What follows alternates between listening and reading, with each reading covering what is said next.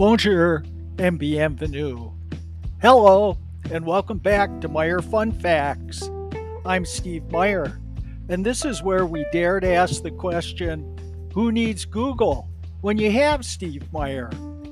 Since this is our first podcast of the 2024 season, I should also say Bonani.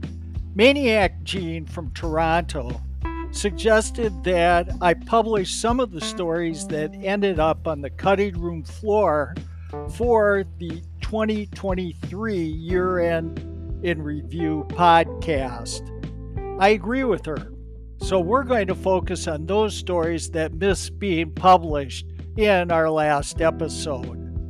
Like Maniac Jean, you can contact me by email at meyerfacts at gmail.com.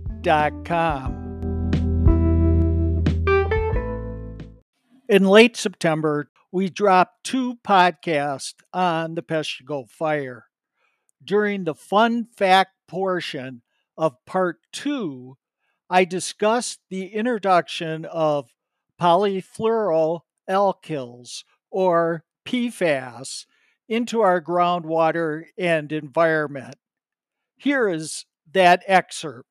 And as to the sand dunes south of Marinette that acted as a barrier which split the fire, sparing the city, it became a veritable playground for those who wanted to spend their time exploring. Eventually, it was used as a testing ground for Ansul Chemical Company, which specialized in the production of fire suppression chemicals. A significant development has been the recent discovery of chemicals known by the acronym PFAS, PFAS, in the soil, groundwater, and surface water in the area. Discharges of PFAS to the environment occurred as a result of training, testing, research, and development of a type of PFAS containing firefighting foam. Outdoor training with this foam occurred from the 60s until 2017. Fish and deer consumption advisories have been issued for the area, as well as restrictions on using private wells and open stream water. It is an extremely important issue that warrants our future attention. In early 2023, the Wisconsin State Senate introduced legislation setting aside $125 million to help communities like Peshtigo and Marinette tackle the problem. However, there is a legitimate concern that the bill prevents the Department of Natural Resources from taking enforcement action against the commercial and industrial interests that caused the proliferation of the PFAS to begin with. The state assembly has not acted on the bill, and the monetary amount provided is clearly insufficient. PFAS is not only persistent in the environment and the human body, but these forever chemicals have been linked to human illnesses, including cancer, hormone issues, harm to the immune and reproductive systems, and lower birth weights. Numerous communities affected by the presence of PFAS have filed suit against the PFAS manufacturers and their insurance companies. One has to wonder if the legislation was proposed at the insistence of the manufacturers as an end run around civil liability. Some of the communities filing suit have included Wausau, town of Peshtigo, the town of Campbell near La Crosse, and the town of Stella in Oneida County. The Wisconsin Health News Network recently held a roundtable on the PFAS problem, and it was reported by Wisconsin Public Radio. Wisconsin Health News hosted the panel, focusing in part on current legislation to create grants for local governments and landowners to address PFAS pollution. The GOP bill has seen pushback from environmental groups and some Democrats because it limits the state's authority to address the chemicals. Town of Campbell Supervisor Lee Donahue said during the panel discussion that communities like hers can't afford to wait. There is a legal part of this, and then there's the part that we live day to day, which is we are trying to stop the PFAS contamination at the source. Donahue says taxpayers, not polluters, are currently bearing the costs and negative health effects from forever chemicals. She says communities need both state and federal action to find solutions and stop further contamination. Hope Kirwan, Wisconsin Public Radio. The words and comments by Lee Donahue really struck me. They reminded me of two excellent movies that recounted the saga of two small communities trying to address the chemical contamination of local waters by DuPont in one case and by W.R. Grace and Beatrice Foods in the other. The two movies are A Civil Action, released in 1999, and Dark Waters, released in 2019. Both are excellent as are the underlying books. It needs to be noted that PFAS contamination doesn't just occur in small town Wisconsin. Recently, the water systems of Miami, New Orleans, and Philadelphia have revealed the presence of these forever chemicals.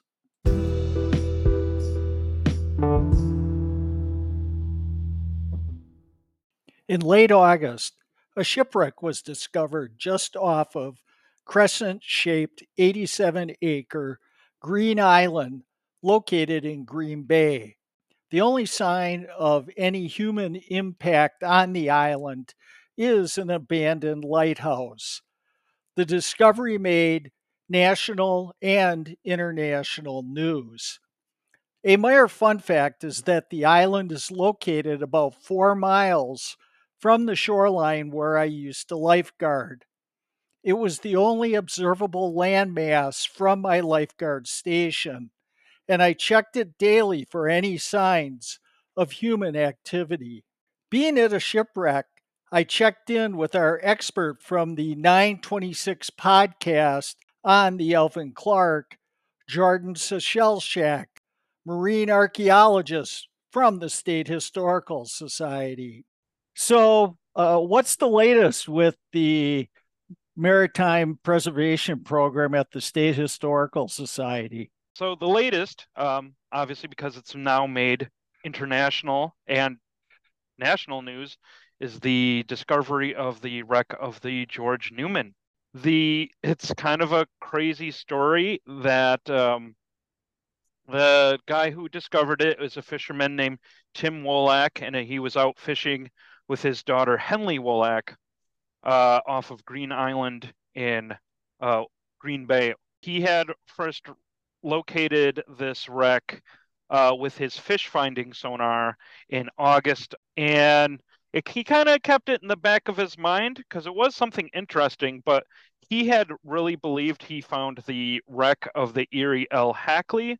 Uh, but the Erie L. Hackley is a steamship and it's in just over 100 feet of water, uh, and it's pretty well known and well documented. So what he found was in 10 feet of water or less, and it was off of Green Island. He put up a picture in like October of uh, that was a screenshot from his fish finder in a Facebook group called uh, Forgotten Wisconsin, group that I'm a part of, and uh, when he posted that and said, "Hey, I thought think I found the Erie L. Hackley," I had uh, checking Facebook while at work, and I turned to my boss, Tamara Thomsen, who is um, my colleague. That uh, and I was like, I don't think this is the Hackley, and she was like, Yeah, definitely not, um, because she's dove it before. As we had talked before, my one of my roles here at the Historical Society's outreach, I followed up with Tim uh, over Facebook Messenger. I reached out to him and I said, Hey, I'm with the Wisconsin Historical Society. Uh, I think you found something cool that we don't know about. Uh, could you give us some more information about your find? And he was very, very receptive. And so he was able to get more pictures that he took with his fish finder. And then he gave us the GPS coordinates of his find. With that data, I was able to go into our shipwreck database that we maintain based on hit the location and the depth of water off of Green Island because it's like on a shoal just to the south and east of Green Island that it matched up roughly with the location of a wreck we know of, the George L. Newman. So that's how we put together the identification. Is um, the, I'm sorry, is the no. Newman is the Newman tied into the Peshtigo fire at all? Yes, it is, and I'm glad you asked that. So this is another. Not only that, it is the second shipwreck in Wisconsin that it has that is tied in with the story of the Peshtigo fire. The other one being the Major Anderson. Both these ships sank for a similar reason. The Newman, however, was sailing north out of Green Bay, out of Little Suamico, with a load of lumber, and they sailed headlong into all of the smoke that was coming from the Peshtigo fire, uh, going across the lake and I can't even imagine what that must have been like. Uh, I mean, certainly we got ideas this summer with the Canadian smog, but they were completely sailing blind through this. Uh, and they just happened to run aground on Green Island because they couldn't see where they were going. Even though the lighthouse keeper on Green Island ha- had thought ahead and had the light going uh, during the day just because of all the smog. For whatever reason, the crew of the Newman missed it and they ran aground uh, on Green Island. So, what's next for your group in terms of evaluating this wreck? Being that this wreck is, uh, you know, on bottomlands of Wisconsin, it is already protected by the uh, Abandoned Shipwreck Act of 1987. So uh, it is legally protected already. But the next steps that we're going to take is once once it isn't winter anymore, uh, we're going to return. We're going to go out to the wreck on our own with uh, our group of volunteer divers, and we're going to document it. We're going to take images. We're going to take measurements. We're going to do the archaeology. Uh, we're going to make all of the, take all of that information and make a plan view drawing that documents the whole of the shipwreck from um, stem to stern. So, and that's going to be the archaeological survey of it. That's going to be the field work of it.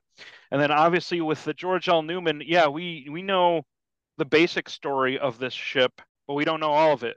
So this has provided another opportunity to fill in that story and find out more about the history of this because George L. Newman being built in 1855, uh, that's very early in terms of Wisconsin shipwrecks. Even the type of ship that it was rigged as was a very early type of Great Lakes sailing ship. It wasn't your, uh, much like when we talked about the Alvin Clark, it's, it wasn't your um, run of the mill Great Lakes schooner. So uh, because of that, it's also a earlier type ship. It's also a three-masted ship, and that's going to be another thing that we're going to look at uh, archaeologically because obviously, for what very little is there, but the steps or the holes that you would put your masts in will still be there. So that would also help with the identification of the George L. Newman. Great. Well, thanks, Jordan. Absolutely. My pleasure.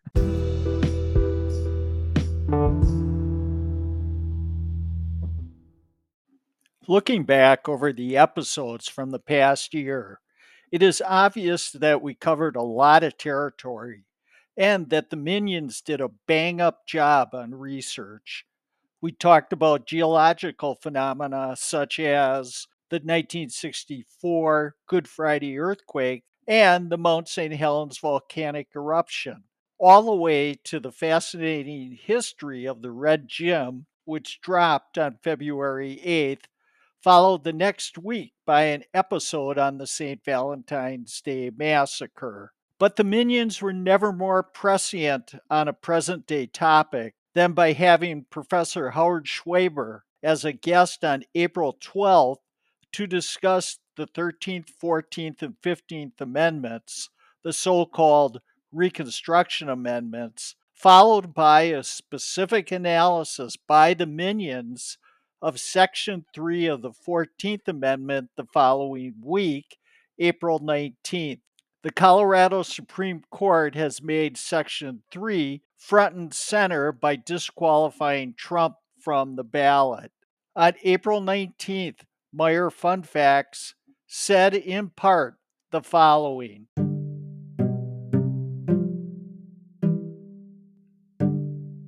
A couple other Meyer Fun Fact maniacs inquired as to whether the 14th Amendment can be used to expel a member of Congress. The short answer to this inquiry is yes. Section 3 of the 14th Amendment, known as the Disqualification Clause, prevents any member of Congress, officer of the United States, or member of a state legislature, judge, or executive from serving in Congress or hold any office, civil or military, under the United States if, number one, they have previously taken an oath to support the Constitution of the United States, and two, they engage in insurrection or rebellion against the same. It was designed to keep the federal and state governments free of those who had engaged in the armed insurrection by the Confederacy. There remain many nuanced questions about this provision, including its scope, applicability, and procedure. However, there is a Meyer fun fact associated with the use of this clause subsequent to the era of Reconstruction. Section 3 was invoked, and Congress refused to allow Victor Berger, editor of the Milwaukee Leader, a socialist daily paper, to be seated after being elected to Congress in 1918. Highly active in his opposition to U.S. participation in World War I, he was eventually indicted for violation of the Espionage Act of 1917. Although under indictment, the voters of Milwaukee elected him to the House.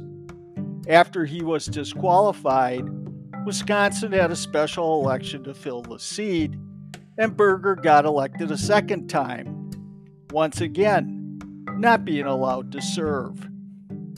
His criminal trial was presided over by Judge Kenesaw Mountain Landis, who later became the first commissioner of Major League Baseball and obtained lifetime notoriety by permanently barring from baseball the eight White Sox players who were acquitted at trial of fixing the 1919 World Series. But Landis's verbal conduct in his judicial capacity resulted in Berger's conviction being reversed by the United States Supreme Court in 1921, and Berger was elected once again to the House in 1922, serving through 1928. Berger never challenged the procedure that was used in the process of his disqualification. But the reality is that any such procedure is not set forth in the Constitution, which is not an unusual fact. We have rules for starting a war, but not ending them. We have rules for entering a treaty, but not not c- canceling them. The Constitution leaves all kinds of sort of if there are two halves to a process, there are numerous instances where one is specified and the others just left blank. I'm not a constitutional scholar, but my gut tells me that although it's clear Trump was and is an insurrectionist under Section 3 of the 14th Amendment, the Supreme Court is going to save his butt by blaming Congress for failing to pass enabling legislation as allowed by Section 5 of the amendment. Professor Schweber and I discussed Section 5 in the April 19th podcast. Both, all three of these amendments have a clause that does not appear, it, to my knowledge, in any other amendment, which right. basically says, as I understand it, Congress can pass any laws to enforce this amendment. The appropriate legislation. And why was that included? And what's the practical effect of that? That's a really good and really important question. The 13th, 14th, and 15th Amendments were not originally understood to primarily about giving a new job for courts. The initial understanding was that it, these amendments would empower Congress, that there would be a new body of federal laws that require states to respect rights. The idea that this is primarily a mandate for courts to apply constitutional rights really comes significantly later. Those authorization clauses, it's the fifth clause of the 14th Amendment, it's the second clause of the 13th, providing Congress with the authority to uh, uh, enact appropriate legislation, were thought of as the equivalent of what's called the necessary and proper clause in Article 1, Section 8. So, Article 1 of the Constitution gives Congress a bunch of powers. And then at the end, it says Congress can make whatever laws are appropriate to exercise these powers. That's how these three amendments were drafted as well. Here's a power for Congress, and Congress may make the laws needed to give them effect. It's only later that the, courts take over and say, no, it's our job to determine what this means.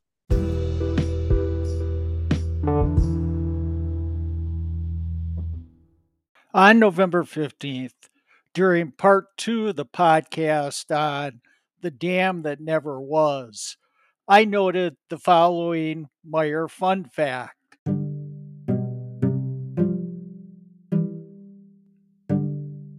And speaking of towns having to move because of flooding, the town of Soldiers Grove, Wisconsin, located south of La Farge on the Kickapoo River, is notable for having relocated its central business district away from the river in the late 70s, early 80s.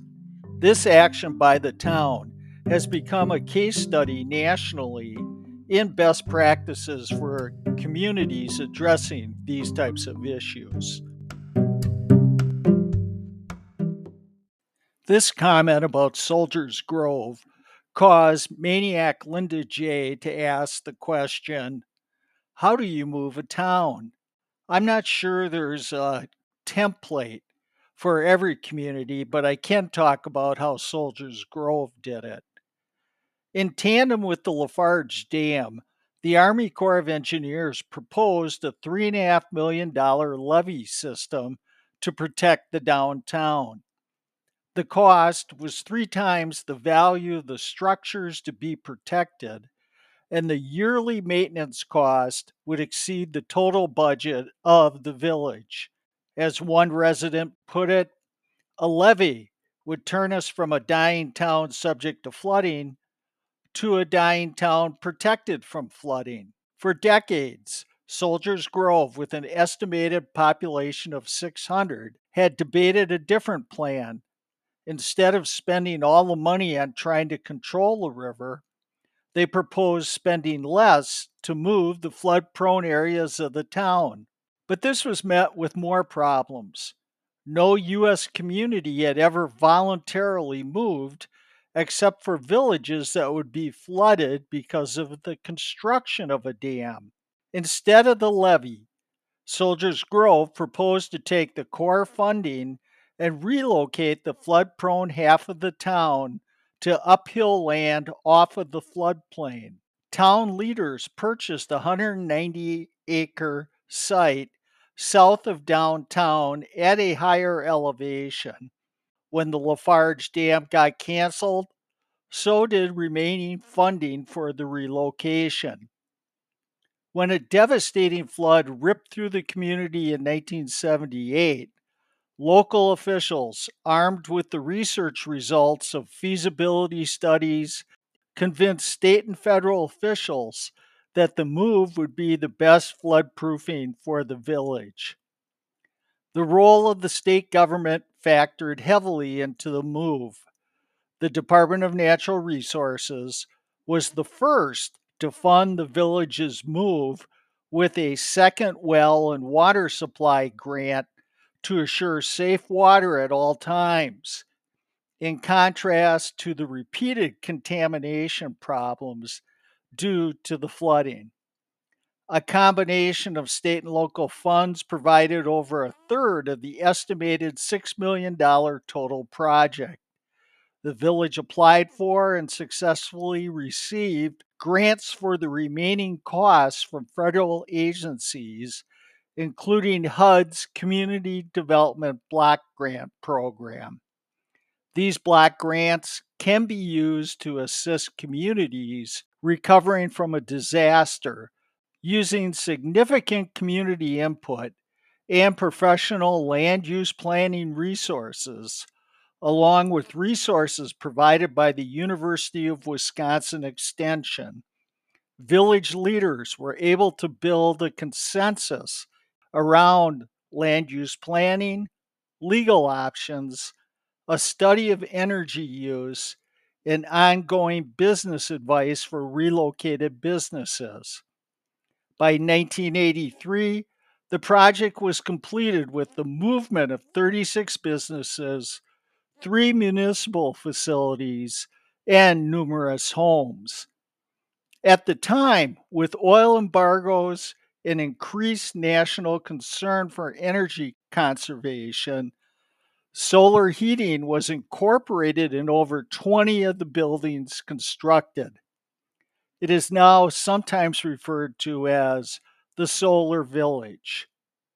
The former downtown is now a municipal park.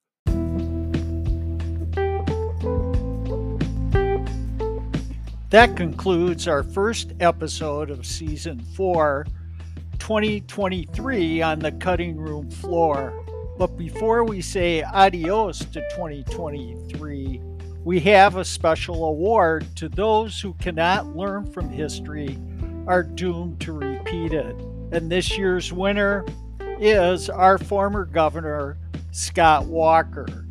If you recall, during the March 29th podcast, The Invasion of Toronto and the War of 1812, we noted that Walker drove his presidential campaign into a ditch by suggesting we take a look at building a wall across our northern border with Canada, despite the fact it is over 5,500 miles long, interspersed with four Great Lakes.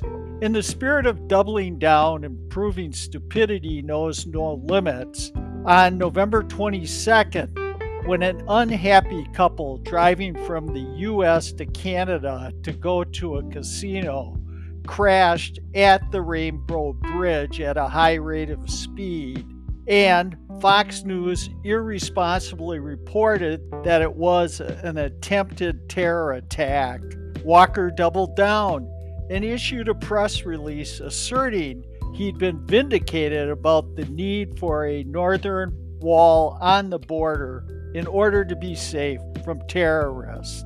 But enough of 2023. We have three podcasts in the works. They are The Story of Joshua Glover and the Fugitive Slave Act of 1850, another Northern Wisconsin tale, this time out of Clam Lake, Wisconsin, focusing on Project ELF, or sometimes known as Project Sanguine. And just maybe we'll have one on the most famous Wisconsin fugitive, Leo Burt. But then we're going to expand our podcast beyond the state of Wisconsin. So send me your suggestions and comments to meyerfacts at gmail.com. I'm going to try to drop a podcast weekly, but sometimes it'll be two weeks due to the amount of work involved. So until our next podcast, take care.